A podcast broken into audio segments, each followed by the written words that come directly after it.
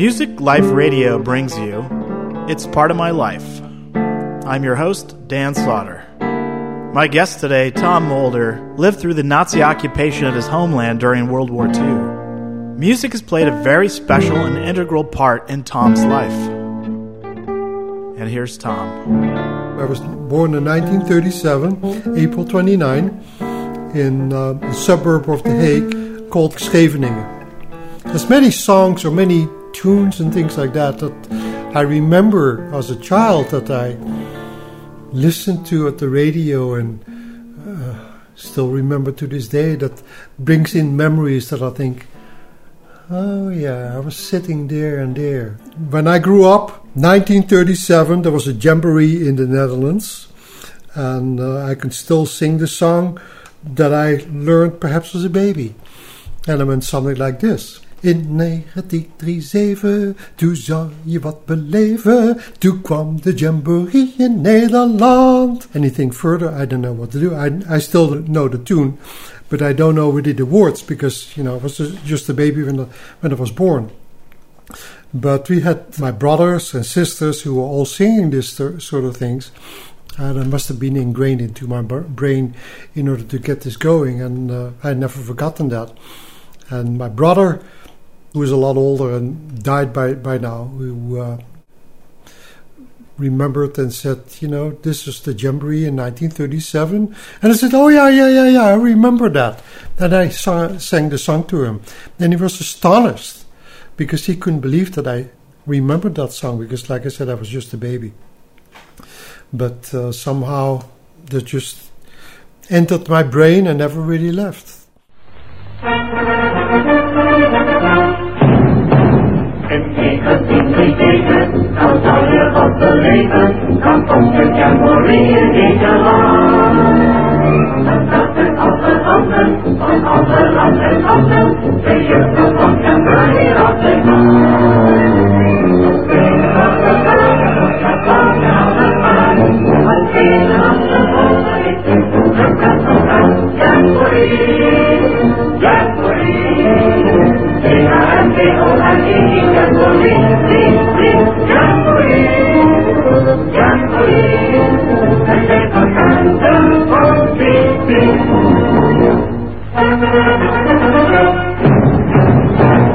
Soon after that World Boy Scout Jamboree, Europe was plunged into war.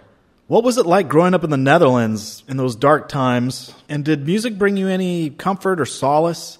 Do you remember any music during the war? The Germans confiscated all radios. There was no more radio at all. Nothing. Because they were afraid that you would listen to the BBC, and, you know, so they didn't want you to listen to that. So from, I would say 1942, 43, or 45, no more radios and no more music at all. Nothing. Except if you have a record player. And we did not have that in our house. That wasn't there. Some people had record players, and as a matter of fact, uh, the Jews, of course, were being uh, just taken out of their homes and left them. There was one family, I didn't know that at the time, but now I, of course, remember or, or realize that they were taking out their uh, furnitures and, and they had records play, record players the type that you wound up. There were records, jazz, and things like that. And I did not understand what they were singing because it was English. And of course, it was Dutch, and I didn't know what they were saying. So that sort of thing, that was actually the only type of, of music that I learned or, or heard about. Music is typically associated with celebration or mourning. Are you surprised that there wasn't any music going on at all during the war? there were no no celebrations like weddings and things like that because people held out you know like my brother got married i think 1945 something like that or 44 that they knew the the war was going to be ending and what they mainly had at, at weddings were accordions and they were playing that sort of songs and i always liked that 1944 45 I was a uh, altar boy. I was terrible at that because I didn't know what the hell. I could never remember the damn Latin. Mea culpa, mea culpa, mea maxima culpa. And that was the end of that. I walked around with this damn book that I had to bring from one end to the altar to the other, and I probably went the wrong way. By the end of the show, this priest he slapped me in his face because I, was, I had done the wrong thing, and I thought, well, I think I'm not fit for that sort of thing. So I quit that soon after that. I wasn't a fun thing. First of all, I had to get out of my bed, you know, in the early morning without food because there wasn't much food in those days. Much food, there wasn't any food at all. So, you know, you walk to this church and then uh, you got harassed by this damn priest that slapped you in the face. You did the wrong thing. Well, screw this, man. I don't want to do this again. so I quit that soon after that. During the war, I used to go into the uh, houses that were all around us and we were in this part of uh, the Hague of Scheveningen, where I was living. We were still allowed to stay because the Germans wanted my father because he worked for the penitentiary and they needed him. So all the homes around it were empty. I still remember I used to go to one of the highest homes in, in there and looked for the the bombers that were com- coming over and not bombing bombs but food packages with flour and milk and uh, tins of, of uh, cream crackers and all the food that we needed because our part of the of the, the, the Netherlands was starved. 45, 1944 uh, to 45 was just incredible. The the Germans just took all the food away and we were just starving to death. So the, the Swedish Red Cross uh, gave all this, this food to us and the Americans, you could see them. You, we could wave to the, the, the, the, pilots that are in there. They were dropping all this food on these particular areas where they're, you know, taking it, and they were giving it all the flour to the, the bakeries and things like that, giving us the, the bread. And I remember the the bread that we got from the from the Germans, or the rations that we have, three four inches by about an inch high, about two inches wide, black, and that was the ration for five or six people per family for one week. Most of it was sawdust. It wasn't really food. It was just, you know. So now, when this all this this food was being dropped onto the, the uh, our area, all this this this flour was given to the uh, the bakeries, who was now ba- who are now baking uh, real bread for us. Uh-huh.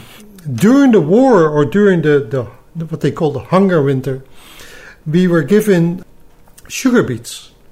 And sugar beets, my mother cooked that stuff and she made syrup out of that. It was quite good, sweet, but at least it was something to eat.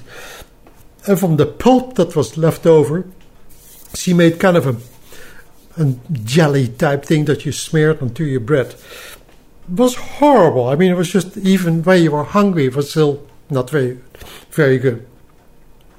So here we were getting this new, wonderful white bread, and she was going to put this crap on it.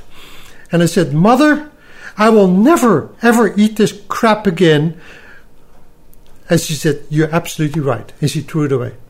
But was something that she rarely did because was food was food, you know.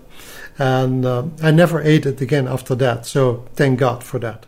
The war finally does come to an end and music returns to the country. Out in the front is the Dutch Swing College Band that actually formed on Liberation Day.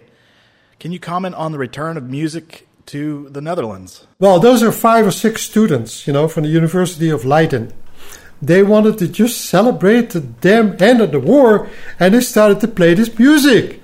So this band was formed. It was just such a success because all over the Netherlands, there was music all around, and people were dancing in the street because the war had ended. May 5th, 1945. I still remember. I was eight when it, the, the war ended, and I had no knowledge of the Dutch swing college at all until, of course, years and years later when I started to become a teenager and listen to music and jazz and things like that. When I started to enjoy their music, and they came to The Hague where I eventually went to, so we danced to the music, and that's what it was.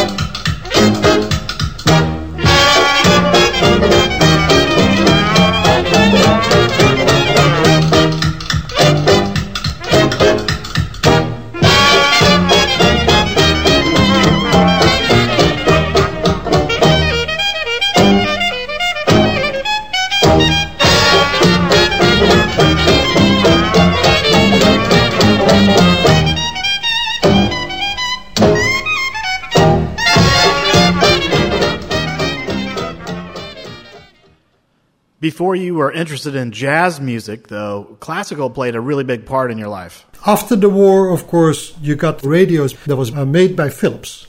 Almost every home in Holland had that. You dialed a dial, and you got one speaker.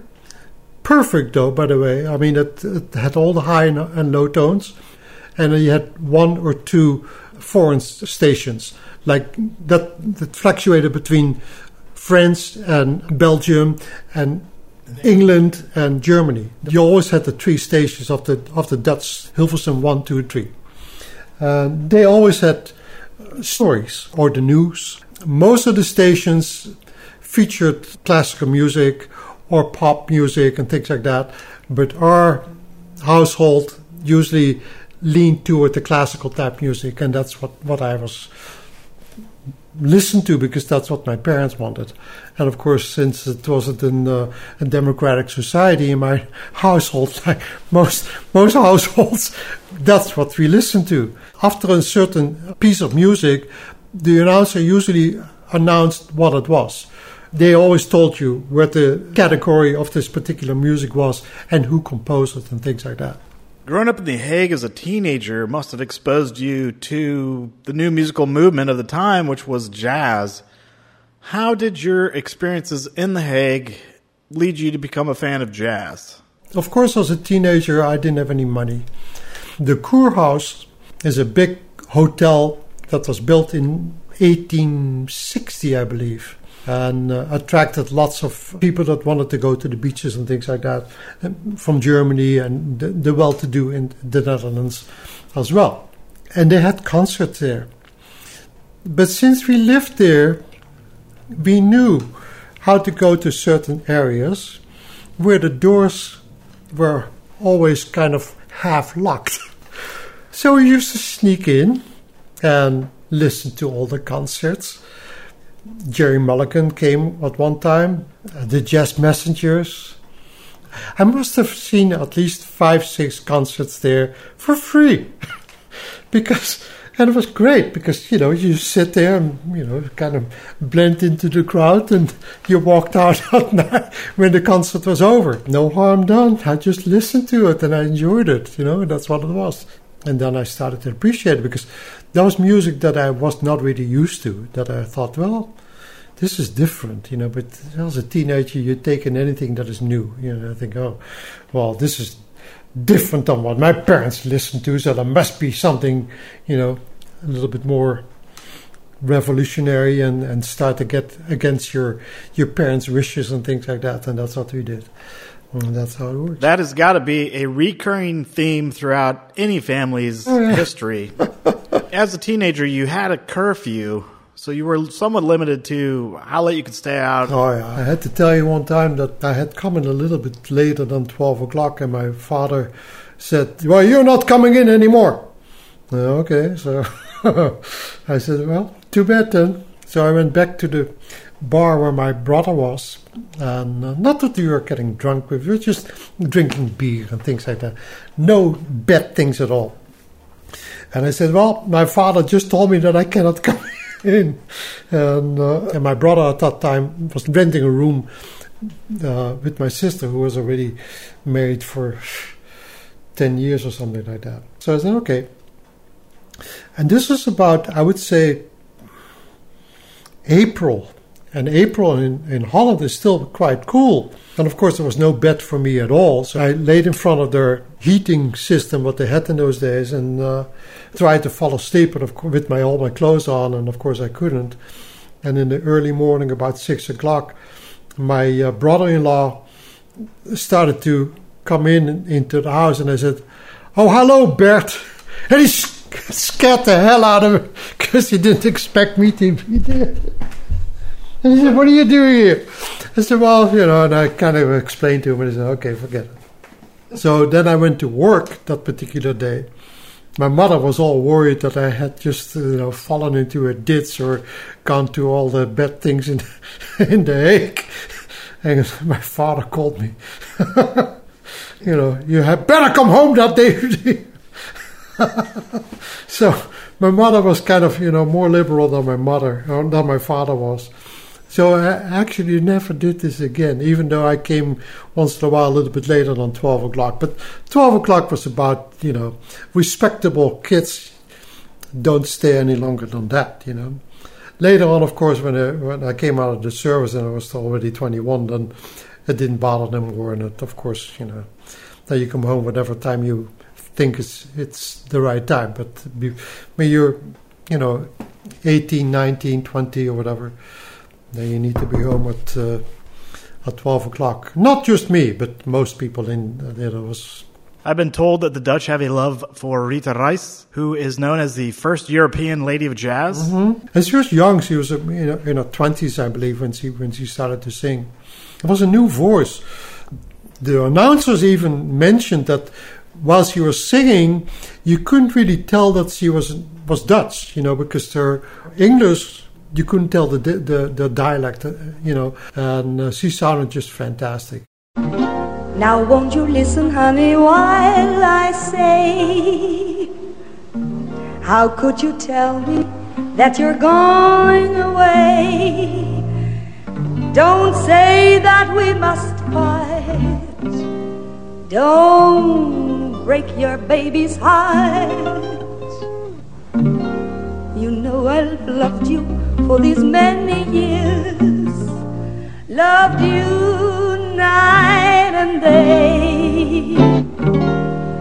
Oh, honey, baby, won't you see my tears? Listen while I say, after you've gone, you left me crying there's no denying you'll feel blue, you'll feel sad. You missed the best girl you ever had. There'll come a time, don't you forget. But I was still the model in jazz. Model in jazz came in later, you know, up to the 1955s and things like that the Dutch Swing College, what I mentioned before, the Dixieland type jazz was more in vogue than the model modern jazz. As a matter of fact, I went to an, uh, a concert once of Sidney Bechet. And Sidney Bechet was in uh, was the tenor saxophone? Yeah, I think so. One of the long ones, not the one with the curve. He played off key. I tell you, I mean, it was just awful. But the people just loved it. They thought it was fantastic. But I could hear that he that, that the guy was just playing off key, and I thought, hmm. And then uh, and jazz came in, and it was I could tell that people that were in the audience weren't appreciating that, but the drum especially was annoying. It was like constantly this sort of rhythm and a little bit of the bass, maybe piano and things like that, and it wasn't really appreciated by the crowd that came to hear Sidney Bechet. And they started to get really rowdy and things like that, you know. And I thought, hmm, this is very in- interesting. And my brother, who was with me at the time, who played the trumpet, he was studying at the conservatorium in, in, in, in The Hague. So he knew what was going on. And he said, and, and Pim Jacobs, he wasn't uh, married to uh, Rita Reys at that time. He was just, you know, playing there. And he said, Did you hear what he was playing, the bass? And I wasn't tuned to that particular type thing. But that was actually the first uh, encounter with modern jazz. Before it was all Dixieland and uh, the Saints come marching home and that sort of thing, and everybody went rowdy. And later on, it became more sophisticated in in certain areas areas where we, we needed to be. As you grew up, you listened to a lot of classical music on the radio. Eventually, that turned to jazz as you grew older. There was also a lot of folk music from all over Europe being played. I understand that you had a particular aversion for Belgian or Flemish folk music, especially the Belgian type crap. I mean, there was, I mean, there was no other word for it but pure crap. I mean, they were singing sentimental so- songs like this little girl was sitting in front of the window and was seeing his little friends playing outside of the ball and she couldn't play and I mean, the sugar and crap that came out of that was just put you to tears, and you turned the switch right away because it was that bad. was it similar to English or French music? Was it on par with that? No, no, no. There were the. I don't speak French, but there were the chansons. The chansons were, you know, folky type music, but they were happy and, and like a dance type thing, you know, upbeat, and that's that's what we enjoyed. And on the English folk songs or the Irish folk songs were incredible. I didn't understand them at that time, but I knew they were good because the songs and the, the melodies were so wonderful that I thought, wow, you know, they were they were incredible. The Germans, again, they were kind of sentimental. They were still well made. You know, the Germans knew how to structure a song quite well. Now, the Dutch had their own little crappy songs that were just as bad as the, as the Belgians. and they were just, you know, at one point they had a little girl, I think she was about five or six, who sang a song about a little girl. Father and mother are taking us to the to the playground that is heaven on earth, and it went on and on and on. There was about two or three minutes song when she sang that, and everybody in Holland knew that song, including me, of course, because you heard it every five minutes, you know. When this girl grew up as, as an adult, they asked her about this song. If she remembered it, she said, I don't remember it. Not at all. She had totally forgotten what the song was about. It was that meaningful, huh? For my generation, we have a lot of subgenres within popular music. You've got rockers and rappers, metalheads and punks. There's a distinct division between these different groups, these subcultures. When you were growing up, there was also a division between the hooligan jazz and the sophisticated jazz crowd. Well, you see, that particular crowd, the hooligan type, went to concerts like Lionel Hampton. They went to Louis Armstrong. And some others, I forgot exactly who they were, but and they just smashed the whole audience. I mean, they smashed the chairs. They they just went totally berserk. And of course, I did not belong to that, and I wouldn't even go there even though the music for Lionel Hampton I, I, I, like. So we went, like I said, I mentioned the Kurhaus and things like that, where most of those more sophisticated type, type concerts were being held.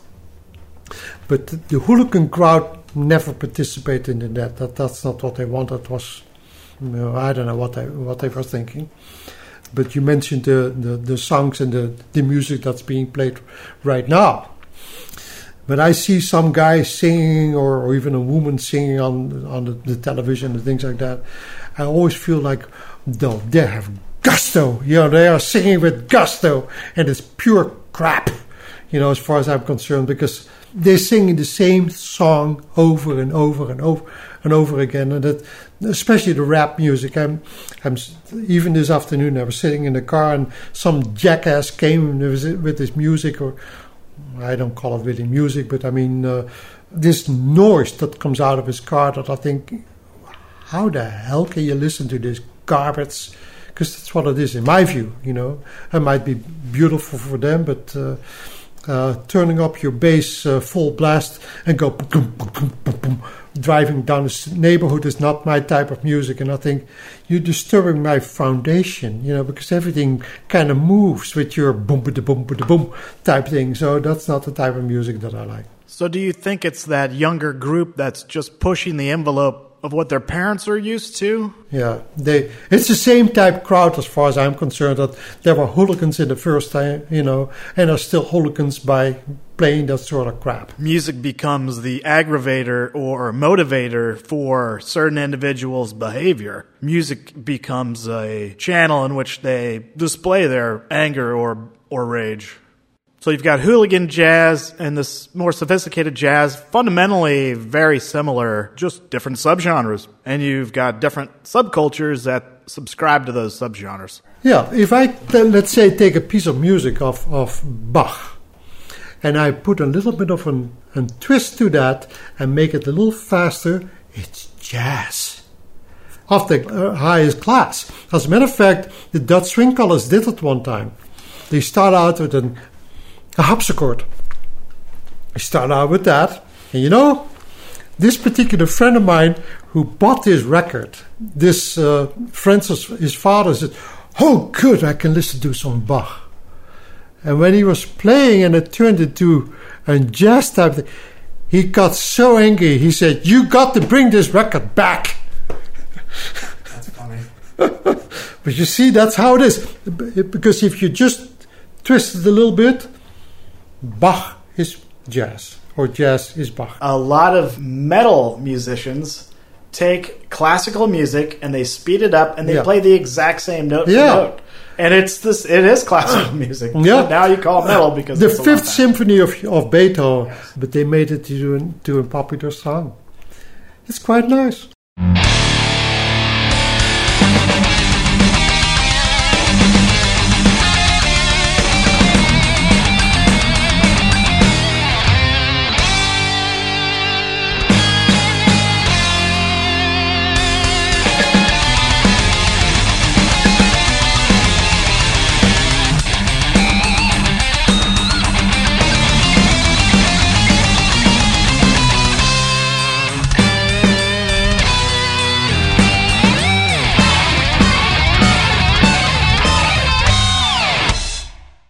Music doesn't have to be exactly classical, it needs to be good. And I know, I mean, not that I'm a specialist in music, I know damn well what is good food and what is good music. You know, you need to know. What is good music? Something that is well composed, well written, and listened to that you can say, yes, this is pleasant. It's like wine. People come to me and they said, well, I, I, I don't know quite well when, when you say uh, the wine has uh, peaches in there and this and that. And I said, neither do I. I said, it's not like uh, when I'm listening to music, I'm not going to say, well, there's this note in there and there's this note in there. You just take it and say, now this is really nice to my palate or my ears. And that's it. And it's an individual experience, really. Yes, It's, it's it might be good for you, Yes. might be good for another, it might not be good for me or any other pe- people. And that's it. Music, you either like it or you don't. I'd like to ask you about your military service, how you were drafted, when you were drafted. Oh, yeah. The Dutch were drafted, or the Dutch uh, military were drafted the year they turned in 20. I came in, what the hell was it? Well, anyway, I was, I was called December, I think, 1953 or 54, in a town called Nijmegen for the Air Force. The interesting thing is the first day when you get drafted and you get your meal, your first meal, it's very, very good. My father had it, my brother had it, and I had it. And what it is, it's a mash type stuff with uh, potatoes, onions, and carrots, and meat. And man, is it ever good? People just thought it was disgusting, but I loved it. As a matter of fact, I always like stuff like that. I even like airline food because I think it's great. You know, it's fun. You have to make the best of what you get. Why were you drafted? Was that just a general policy of the government? Oh yeah, yeah, yeah, yeah. Okay. Yeah, everybody that was able to serve needed to be in the military, just like the draft over here, what was uh, eliminated in during the Nixon years after the Vietnamese War. Yeah, now that's changed in Holland as well. But during my days, when you turned uh, 20 in that particular year, you were drafted and automatically. What was not really that bad, you know. I mean, some people just totally hated it. I thought kind of like, yeah, it's part of my life. We had to learn all the exercises, you know, rifles up, this and that, and running in the the field, and you know the the normal type things that people go through for about I think six weeks, and then we were shipped over to Germany, British command under NATO. So I came into a German uh, camp called uh, Labrug, That was an, uh, squadron type thing, a photo squadron where I belonged to. I met great guys. You know, we had wonderful times and things like that. We formed our own little group with all the college educated type guys. And we had a hell of a time. It was no big deal. And we just worked from, I think, 8 in the morning till about 4 or 5 in the afternoon, just like a regular hours.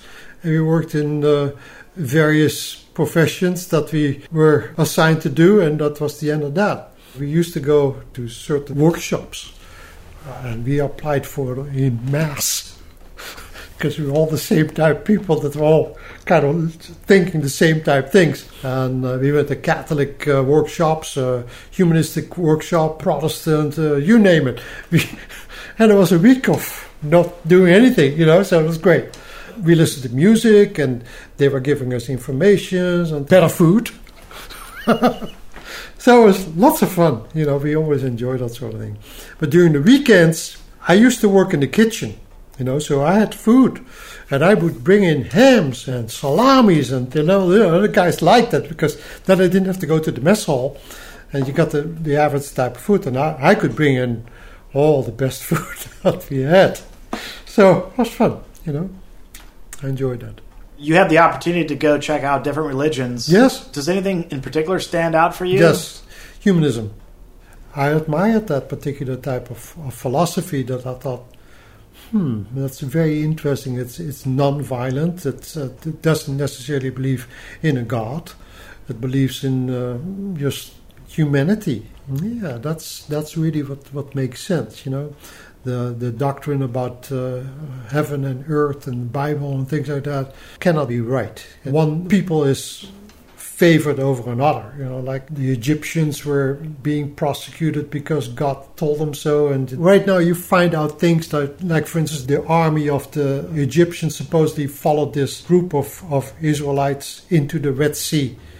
There's no evidence that they found any weapons or horses or anything like that. The story is being told by the winners.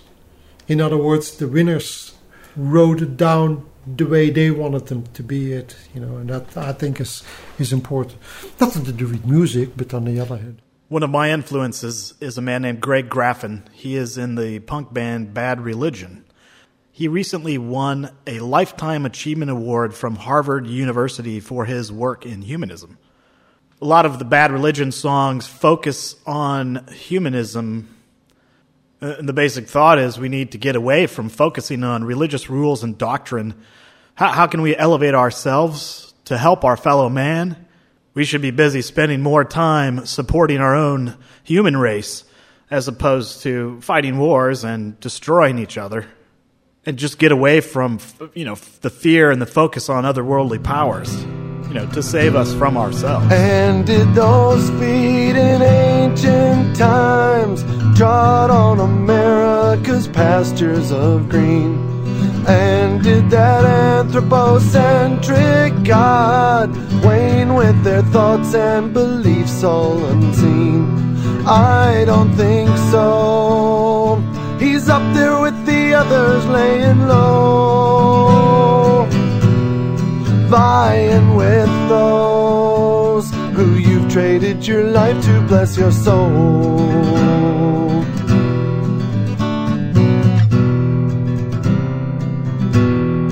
And have they told you how to think? Cleanse your mind of sepsis and autonomy. Or have you escaped scrutiny? And regaled yourself with depravity. Now we all see religion's a synthetic frippery, unnecessary in our expanding global cultural efficiency. I'm, I'm totally opposed to wars. Wars are the most destructive things that you could imagine. And this country just, you know, we got this enormous army, millions of people are working towards war making machinery. And, uh, you know, we got to use it because, you know, that's what we got. But it's the wrong way as far as I'm concerned. War is not a good thing. You know, if we have all this energy that we're focusing onto war type garbage. If you could focus that into humanity type things, wouldn't that be so much better? You know, I mean, that's where we put our wealth instead of, you know, we're betting on the wrong horse. That's the sadness of this world, as far as I'm concerned, especially in the United States. Who could change that? I, I know there were other people in the military that you might have gravitated away from, but do you remember any other types of musical influence that those people might have brought to the table? There's three major cities Rotterdam, The Hague, and Amsterdam. That's where things happening. If you go into the outer cities of, of the Netherlands, they're there and they listen to it, but uh, especially in the 1950s. Not that we were that sophisticated, but we were perhaps a step higher. You know, as a matter of fact, I sp- uh, spoke to a dear friend of mine who came from the northern part of the Netherlands, who isn't stupid at all. As a matter of fact, he's an engineer. He's very, very bright. And he said, "You know, Tom," he said. I envy you guys because you had all that exposure of what we never had in our part of the, the Netherlands. Because I was never there because there were only the three cities got it. You know, the rest kind of. Well, who wants to go to Leeuwarden? I, uh, you know, there was a larger part of Friesland and things, but still not big enough to get jazz musicians from the United States. So when I came to the service, we had influences or guys from all over the, the Netherlands. I remember one guy, and they pulled out all his tooth because they were rotten. He put on boots and he was walking like this. I'm not exaggerating. And I said, and he was a very nice guy. And I said, What happened? He said, That's the first time I had shoes on. I said, What do you mean? He said, I always had wooden shoes. They were what you call people that were pulled out of the clay nice people, and I wouldn't look down upon them. That's not the point. I'm just pointing out that there were people that were completely different than what we were. They just didn't have access to, to dental anything. hygiene or anything. Nothing, like that, yeah. nothing. They were just, you know, farm pipe type people. They had not heard, or you know, they were more the hum papa hum papa type of music and that sort of thing. That's fine and dandy, but what is that? A traditional local type of music? Yeah, right. You know, you had an uh, accordion, boom, boom, boom, boom, simple type of music that people could dance on, and it's usually a waltz type thing, and That's nothing to look down upon. Yeah. But that we had, we were beyond that That's, sort of thing. You could probably almost equate that to just simple rock and roll, almost, yeah. right? Uh-huh. Compared to like a modern jazz. Yeah uh-huh. where things are much more. No, complex. but don't don't. When I saw the movie, what was it, Deliverance, and you see this little kid playing the the banjo. Yes. Oh, that's a different ball game altogether. How's that? Well, that is classic. Well, it was a technique. It was very. It was actually yeah. pretty intricate. Right, yeah. but I mean that to me is that I think, holy crap. Yeah. It's incredible. You know, I mean that that's different again that, than the Dutch had. Yeah. You know, that to me uh, uh, that would never occur in Holland. You know, you, you would never have an, a guy that could play the accordion, accordion in such a way that you say, "Wow." Yeah, that was more of like a almost an autistic person playing an instrument at a yes. pretty high level. Yeah. As opposed to probably what you were referring to, which was more basic. Yeah, you're right. Yeah. You know, kind of like, yeah, you know, I, I can, you know, whatever. At the same time, it was providing a, a basic harmony and rhythm, and the people Yeah. could relate to it, and they Yeah. were having fun. And they all danced, and I was uh, have a good, time. And so, about a, a year when we were living there, we uh, we were shipped back to Holland, and then we came in barracks that were built by the Germans, and they were in the shape of farmhouses, except the, the walls were thick, out of cement, cold. Oh God, it was cold. In each room, it was about the size of this, let's say 20 by 20, uh, beds all around, and uh, no more sheets, what we were used to, just blankets and, and uh, straw mattresses. Oh Christ, that was horrible. No showers, no nothing. There was just poor Dutch military garbage, you know. And there was one little pot stove in the middle, and oh God, total, total misery. And I stayed there for about another, because we were, our, our duties was for, for the Dutch government was 18 months. And I think I had already served about a year, so, you know, I had about maybe six or seven months more to go, and that was it. But the Dutch gave you uh, every other week a free pass with the train to where you were, where your parents were. If you didn't have a girlfriend or things like that, you stayed home in the barracks. What I did, and many other guys did the same thing.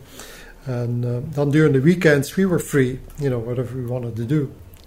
And then we played records, and you know, that we had conversations, and just had a great time. You know, that's what what what we did. That's where I learned about a singer, Chris Connor. And Chris Connor, to me, was one of the best jazz singers that I could imagine. The unfortunate thing for her, she wasn't pretty. She was pretty enough, but not pretty enough for becoming an, a gorgeous singer and this and that. And even if she can't sing, she still looks beautiful. You know, no, she wasn't. But she sang fantastic. You know, I could listen to her for hours and the, the love songs that, that she was singing, you know, because you're always in love with some kind of a girl, you know. And you're at your barracks and you can't see the girl, you haven't been kissed for at least three, four days, and you feel kind of like, wow, man, this, this is something else. So you, you kind of cling on to Chris Connor, and that's what I did. I got some records from her. She still sings very well. As a matter of fact, she still is around. She probably is in her 70s, late 70s by now. And she's of course heavy and things like that. And uh, she doesn't sing as much anymore. But you can still see her on youtube. It's interesting to see how all the folks that you admire are still around. But anyway she was one of my favorite favorite singers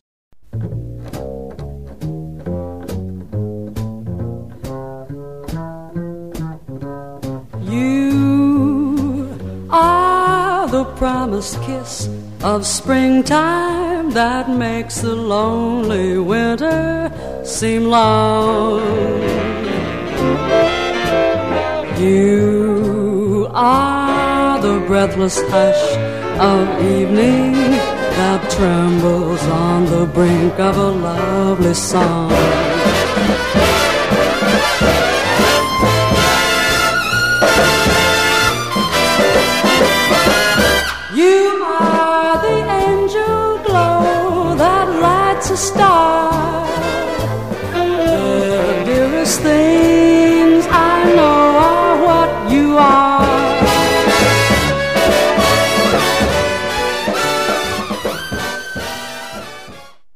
Tell me about how you met Sophia, your wife. I met her at an, again a dance. There were many all over The Hague, little groups here, little groups there. And as a matter of fact, they had a society of jazz the Hague Jazz Society. And you could go and you listen to the music. But they also had nightclubs all over. We had a resort area where I lived. And there were always bands playing, and so this particular one was a combo a bass, a guitar, and a piano, or maybe a clarinet, whatever. And you could dance to that. And Sophia happened to be there too, so I was dancing with her. And I said, uh, Tonight I have to go do something. No, she said, no, tonight I cannot uh, make it because I have an, an engagement with my boyfriend and this and that. I said, well, I'll pick you up anyway. So anyway, I did. And then she said, I, I, I can make it. So, so let, let me uh, just recap. You met her at a dance for the first time, uh-huh. and you uh-huh. basically asked her out on a date. She uh-huh. said she had a date with her boyfriend. Uh-huh. You persisted. I came anyway. Go ahead and continue the story. That's yeah. So anyway, she said, "Well, tomorrow I, am free." okay. So I went the following day or whatever, and um, of course then she went out with me. What drew you to Sophia to begin with? Well, she was pretty. I mean, I'm I'm not the type of person that wants some kind of a dark. No, I want some good-looking chick, you know. And she was, you know, she had good legs and uh, you know was good-looking. Because of Sophia, I met all those highbrow type people that we grew in with.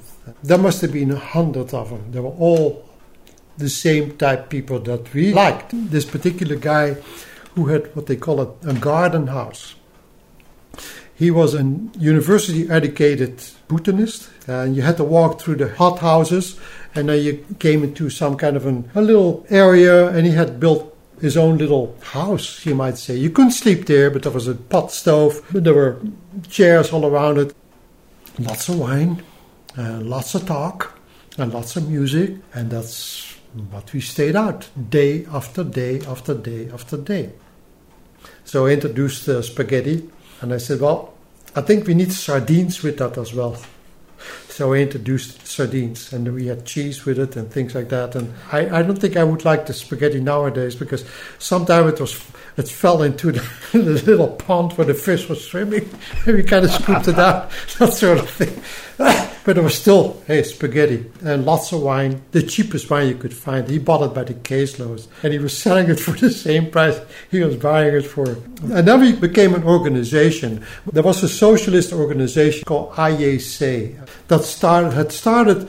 I think just before the war, that had kind of fallen apart and made it into a new organization. It was called Room. Room, I mean expanding, you know, that sort of thing.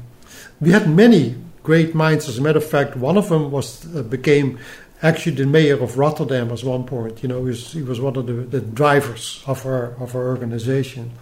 So we and I stayed there until we came to the United States, and we stayed there many, many nights from eight o'clock in the morning till four o'clock in the morning, and interesting times, you know, that will never come back. Kind of a student type life that we had, and everybody liked one another, and we thought alike, and we argued, and we did. It was a wonderful time. From that, what made you decide to move to the United States then? When I came out of the service, I had heard and talk about, or conference, or I forgot exactly, about Israel, the Kibbutz. is the community type thing. I forgot exactly the word. And I thought, well, that might be very interesting, even though I'm, I'm not Jewish. So, together with this friend of mine, we decided to uh, to go to France first. So we hitchhiked to the southern part of France, worked in the vineyards and things like that for a while. Then we decided, well, I don't think that's a good idea to go to Israel anyway. So we went back to Holland. That's where I really met met Sophia. So my interest of moving out of the Netherlands was, I would say, sparked because in the Netherlands at that time, there were not many jobs available. If you got married, you wouldn't be able to find a house, and there was many restrictions that I just did not care for. So I was driving to Amsterdam with my brother, who had a little business in exhibit and design type things. We were doing a show in Amsterdam, and uh, he said, "I'm going to immigrate to the United States." I said, "You are?" I said, Can you do that? He said, Oh, yeah, you can go to the United States too. Because I thought you could only immigrate to Canada and Australia and New Zealand. I didn't know you could immigrate to the United States too. I said, Oh, I said, I'd like to do that. He said, Well, all you have to do is apply, and there you go. So I did. And I had not met Sophia at that particular time. So then, when I finally met her, I said, Well, I'm applying to go to the United States. I said, I don't know if you want to do this or not, but uh, I mean, that's what I'm doing. She said, Oh, I would like to do that as well. So I said, Okay, you apply by yourself, and I apply for mine. And, I, and we, that's what we did. Until we came closer and closer to our time of leaving, we said, Well, I think it's close enough, we should get married. And we did. And then, of course, we were man and wife, and then of course we were, you know, able to as a couple. You know. Tell me about your wedding. Disastrous. Was it? Yeah. How was that? Well, first of all, I was so damn nervous that I got a stiff neck. I think I had it for a year. I walked in total agony. You know, when you're young and you never had done that sort of thing, uh, how many weddings did you do, especially yourself, you know? So I thought, well, that should be easy. You know, you just order a restaurant somewhere and people come. Well, no, it's not it, you know, because people don't all come in at once. You know, they come in two here and an hour later another one and another one and another. Oh God. We were just sitting there waiting, nothing happening. And oh, there's someone. Okay, this is good. They were giving uh, uh, telegrams from we wish you the best of luck in your endeavors and your marriage and things like that. That's what they were doing.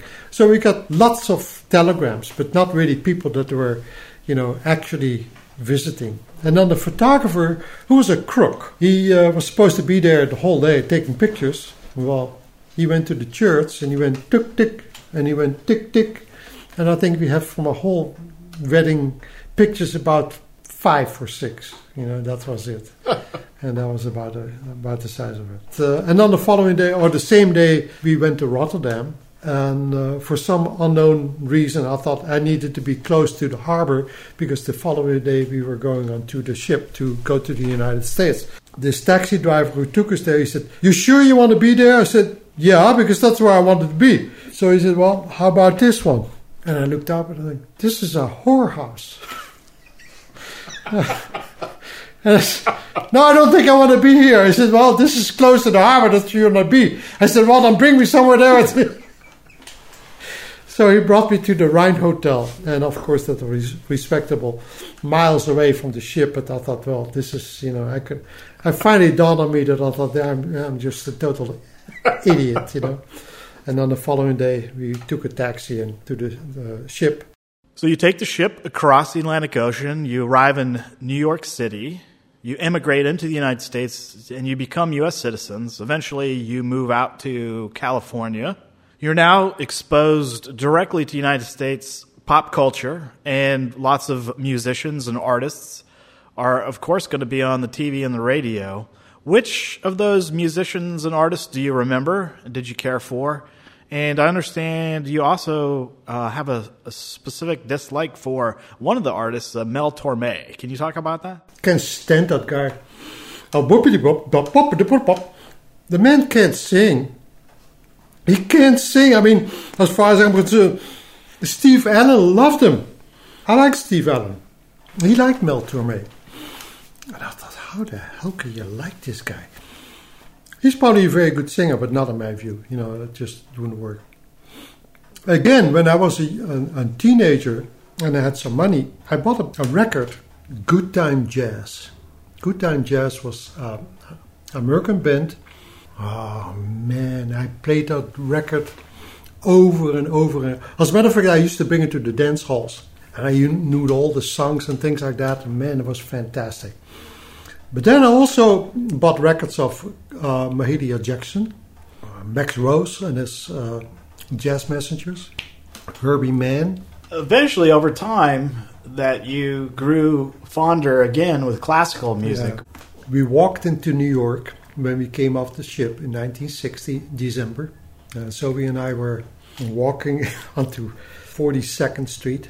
I had all my possessions in my little briefcase, all my money, $200 worth, my passport, that was about it. So we walked by this music store and they had a, a record of uh, a guitar player Segovia, and we bought that. And the price was 5.95, what I thought was I said, wow, for a whole, you know, big record. So I started, I didn't even record player, I didn't have that when we came to the United States. So soon enough, we bought one or I, I was given one, I forgot exactly how. So we could play our records again that I had taken from Europe and that particular record as well. And somehow, to me at least, it started that I thought, I don't know if I want to listen to this anymore. It became, I think, boring the jazz and the, the things that we had been listening to for all those many years that I thought, hmm, no. So then we turned to the radio on classical music, and it appealed to me at least a lot more than. And slowly but surely, that's I started to, you know, later on when the CDs came out, uh, because I didn't buy, buy any more not that many more records. Although at one point there were uh, there was a, a, program on television was called Hootenanny, and Hootenanny had folk songs and things like that. And lo and behold, the Limeliters came on with uh, Glenn Yarbrough. Man, that music just thought I thought, yeah, that's good. So I bought a record. And uh, I still have it, as a matter of fact. You see a guy in a, in a Volkswagen with an uh, open deck, and the bass is out there and the whole gang of the singers are on there and they're singing the songs and things like that. And they're making some comedy about it as well. I think that was the only kind of a pop type record that I bought in those days. Well, first of all, I couldn't afford it because you know I was poor as a church mouse in those days. I was making more money in Europe when I was making over here when I came, Yeah. you know, because my profession wasn't really you know, recognized at all. But anyway, then you know I started my own business and things like that, and I started to buy records and or CDs and things like that, and they were almost ninety percent classical. Do you think that was like a, almost a grounding chord back to your roots, to your birthplace Yeah, in a new, yeah, a new so. world? Yeah. I think so. You know, but like I said before, I, I like all kinds of music. I like music that is good, in my view, at least. You know, that might be not good for anyone else, but at least it appeals to me, and that's that's important. And uh, if another person doesn't like it, that's not my my concern. As long as I like it, like I said, it's the same as wine. If you like it, good. If not, shelve it.